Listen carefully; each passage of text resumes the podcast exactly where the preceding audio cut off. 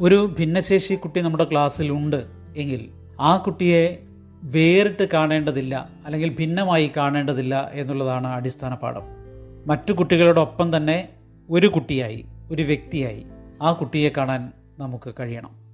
അങ്ങനെ കഴിഞ്ഞെങ്കിൽ മാത്രമേ ആ കുട്ടിക്ക് അവന്റെ നിലവിലുള്ള ബൗദ്ധിക നിലവാരവും അവന്റെ അവൻ ആർജിച്ചിട്ടുള്ള അറിവും ഒക്കെ വെച്ചുകൊണ്ട് ആത്മാഭിമാനത്തോടു കൂടി ആത്മവിശ്വാസത്തോടു കൂടി നമ്മുടെ ക്ലാസ്സിലിരിക്കാൻ കഴിയും.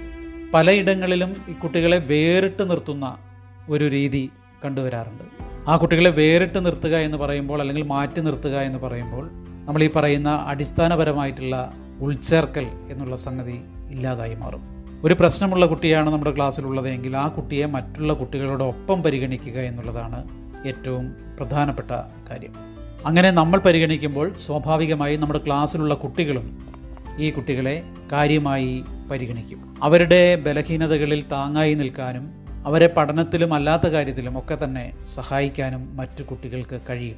മറ്റു കുട്ടികൾക്ക് കഴിയണമെന്നുണ്ടെങ്കിൽ അതിന് അധ്യാപകൻ മുൻകൈ എടുക്കേണ്ടതായിട്ടുണ്ട്.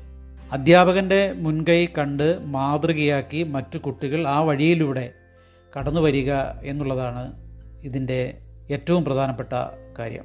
കുട്ടികളുടെ ഒരു കൂട്ടായ പരിശ്രമത്തിലൂടെ മാത്രമേ ഭിന്നശേഷിക്കാരായിട്ടുള്ള കുട്ടികളെ സമൂഹത്തിന്റെ പൊതുധാരയിലേക്ക് എത്തിക്കാൻ കഴിയൂ എന്നാണ്. അതേസമയം ക്ലാസ് റൂമിൽ നമുക്ക് എന്ത് ചെയ്യാൻ കഴിയും? അതാണല്ലോ കാതലായ ചോദ്യം. എങ്ങനെയാണ് അഡാപ്റ്റ് ചെയ്യുക? മുതിർന്ന ക്ലാസ്സുകളിൽ പഠിക്കുന്ന ഒരു കുട്ടിയെ സംബന്ധിച്ചിടത്തോളം ഈ ഒരു അനുരൂപീകരണം അല്ലെങ്കിൽ അഡാപ്റ്റേഷൻ എന്ന് പറയുന്നത് അത്ര എളുപ്പമുള്ള ഒരു കാര്യമല്ല. നമ്മുടെ ക്ലാസ്സിൽ ഒരു പക്ഷേ രണ്ടോ മൂന്നോ ഒരു പക്ഷേ അതിലും അധികമോ ഭിന്നശേഷിക്കാരായ കുട്ടികൾ ഉണ്ടാവാം ആ ഓരോ കുട്ടിക്കും വേണ്ടി എങ്ങനെ അഡാപ്റ്റ് ചെയ്യും?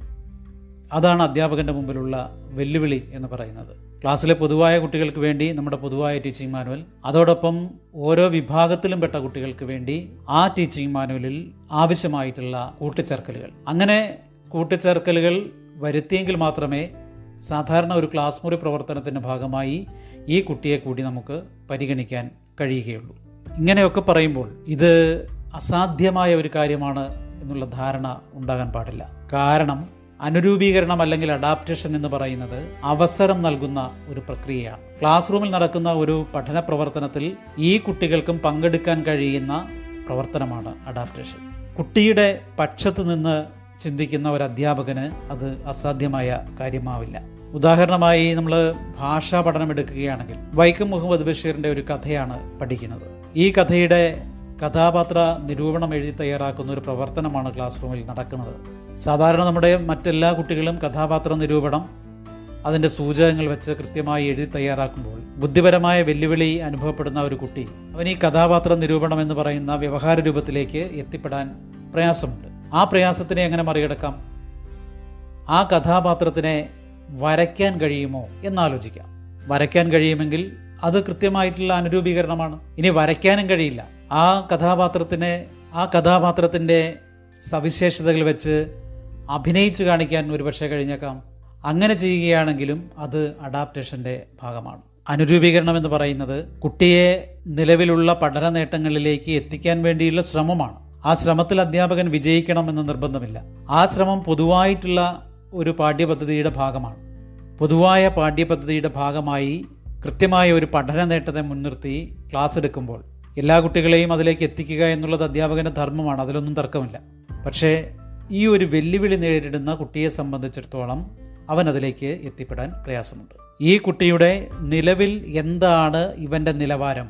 അതിന്റെ തൊട്ടടുത്ത ഘട്ടത്തിലേക്ക് ഇവനെ എങ്ങനെ കൈപിടിച്ചുയർത്താം? ആ ഒരു ശ്രമമാണ് അനുരൂപീകരണത്തിന്റെ ഭാഗമായി വേണ്ടത്. ക്ലാസ്സിൽ സവിശേഷമായ ഒരു സന്ദർഭം ഒരുക്കുമ്പോൾ എല്ലാ കുട്ടികൾക്കും കൂടിയാണ് പഠന പ്രവർത്തനങ്ങളുടെ അനുഭവങ്ങൾ നമ്മൾ നൽകുന്നത്.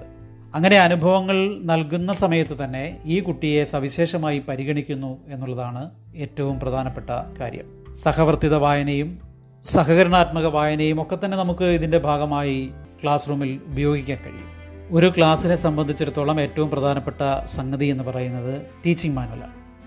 ഈ ടീച്ചിങ് മാനുവലിൽ ഭിന്നശേഷിക്കാരായ കുട്ടികളെ സവിശേഷമായി പരിഗണിക്കുക എന്നുള്ളതാണ് പ്രധാനപ്പെട്ട കാര്യം. ഓരോ കുട്ടിക്കും വേണ്ടി പഠന നേട്ടത്തെ എങ്ങനെയെല്ലാം അനുരൂപീകരിക്കാൻ കഴിയുമെന്ന് ചിന്തിക്കണം. പാഠഭാഗത്തെ എങ്ങനെയാണ് നമ്മൾ അനുരൂപീകരിക്കുക? പഠന തന്ത്രങ്ങളെ ഈ കുട്ടിക്ക് വേണ്ടി എങ്ങനെ അനുരൂപീകരിക്കാം? നമ്മൾ കൊടുക്കുന്ന നിർദ്ദേശങ്ങൾ നമ്മൾ ഉപയോഗിക്കുന്ന പഠന സാമഗ്രികൾ നമ്മൾ ഉപയോഗിക്കുന്ന വർക്ക്ഷീറ്റുകൾ നമ്മളുടെ വിലയിരുത്തൽ രീതികൾ ഒക്കെ അനുരൂപീകരണത്തിന്റെ ഭാഗമായി കാണാൻ കഴിയണം. ഇങ്ങനെയൊക്കെ ചെയ്യുമ്പോൾ മറ്റു കുട്ടികൾ പിന്നിലായി പോകാതിരിക്കാനുള്ള ജാഗ്രത കൂടി അധ്യാപകൻ എടുക്കേണ്ടതുണ്ട്. ഐ ടി സാധ്യതകൾ എങ്ങനെ പ്രയോജനപ്പെടുത്താം എന്നാലോചിക്കാം സ്വന്തമായി ചില സാമഗ്രികൾ എങ്ങനെ നമുക്ക് വികസിപ്പിച്ചെടുക്കാം എന്നുള്ള കാര്യവും നമുക്ക് ആലോചിക്കാവുന്നതാണ്. ഇത്രയും നേരം ഞാൻ പറഞ്ഞ കാര്യങ്ങളെ ഇങ്ങനെ ക്രോഡീകരിക്കാം എന്ന് തോന്നുന്നു. പഠന നേട്ടങ്ങളെ ഓരോ വിഭാഗം കുട്ടികൾക്ക് വേണ്ടിയും വ്യാഖ്യാനിക്കണം. പല ആവശ്യങ്ങൾക്കായി പക്ഷികളെ വളർത്താറുണ്ട് എന്നുള്ള ഒരു സംഗതിയാണ് എങ്കിൽ പക്ഷികളെ തിരിച്ചറിഞ്ഞ് അത് വാചികമായി പ്രകടിപ്പിക്കുന്നു എന്നുള്ള രൂപത്തിൽ പഠന നേട്ടത്തെ നമുക്ക് വ്യാഖ്യാനിക്കാം. പാഠത്തെ അനുരൂപീകരിക്കുക എന്ന് പറയുന്നത് കുട്ടി ഇപ്പോൾ ഏത് അവസ്ഥയിലാണോ നിൽക്കുന്നത് അതിന്റെ തൊട്ട് മുകളിലുള്ള അവസ്ഥയിലേക്ക് കുട്ടിയെ എങ്ങനെ എത്തിക്കാം? അതിന് ആവശ്യമായ പ്രവർത്തനങ്ങൾ നൽകണം. പഠന തന്ത്രങ്ങൾ ആവിഷ്കരിക്കുമ്പോൾ ഈ കുട്ടിക്ക് കൂടി ഇടം കിട്ടുന്ന പഠന തന്ത്രങ്ങളായിരിക്കണം ക്ലാസ് റൂമിൽ കൊടുക്കുന്നത്. ക്ലാസ് റൂമിൽ ഒരു നാടകം അഭിനയിക്കുന്ന പ്രവർത്തനമാണ് നടക്കുന്നത് എങ്കിൽ അതിൽ സ്വാഭാവികമായി ഈ കുട്ടിക്ക് ഒരു ഇടം കണ്ടെത്താൻ ഒരു പ്രയാസം ഉണ്ടാവില്ല. ആ രൂപത്തിൽ ഓരോ ക്ലാസ് റൂമിലും ഈ കുട്ടിക്ക് കൂടി ഇടം കിട്ടുന്ന ഒരു അവസ്ഥ ഉണ്ടാകണം. നമ്മൾ കൊടുക്കുന്ന നിർദ്ദേശങ്ങൾ വ്യക്തമായിരിക്കണം. ഒരു തരത്തിലുള്ള സംശയത്തിനും ഇട നൽകാത്ത നിർദ്ദേശങ്ങളായിരിക്കണം. നമ്മൾ ഉന്നയിക്കുന്ന ചോദ്യം ഒറ്റ ഉത്തരത്തിലേക്ക് മാത്രം വഴിതെളിക്കുന്നത് ആയിരിക്കണം. അതുപോലെ തന്നെ നമ്മൾ പഠന സാമഗ്രികൾ ഉപയോഗിക്കുമ്പോൾ പരമാവധി പഠന സാമഗ്രികൾ നമ്മൾ ക്ലാസ് റൂമിൽ ഉപയോഗിക്കാൻ കഴിയണം. ഈ പഠന സാമഗ്രികളെല്ലാം തന്നെ നമ്മൾ ഉദ്ദേശിക്കുന്ന പഠന നേട്ടത്തിലേക്ക് കുട്ടിയെ നയിക്കാൻ സഹായിക്കുന്നതാവണം അപകട സാധ്യത ഇല്ലാത്തതാവണം ഈ കുട്ടിക്ക് കൂടി ഉപയോഗിക്കാൻ കഴിയുന്നതാവണമെങ്കിൽ അപകട സാധ്യത പരമാവധി കുറച്ചുള്ളതായിരിക്കണം. വർഷീറ്റ് പോലെയുള്ള സംഗതികൾ നമ്മൾ ക്ലാസ് റൂമിൽ കൊടുക്കാവുന്നതാണ് മുതിർന്ന ക്ലാസ്സിലും കൊടുക്കാവുന്നതാണ്.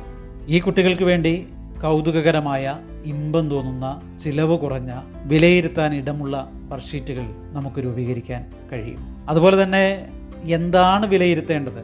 അതിന്റെ സൂചകങ്ങൾ എന്തായിരിക്കണം? ഈ കുട്ടിക്ക് വേണ്ടി സൂചകങ്ങളിൽ നമ്മൾ എന്ത് മാറ്റമാണ് വരുത്തേണ്ടത്?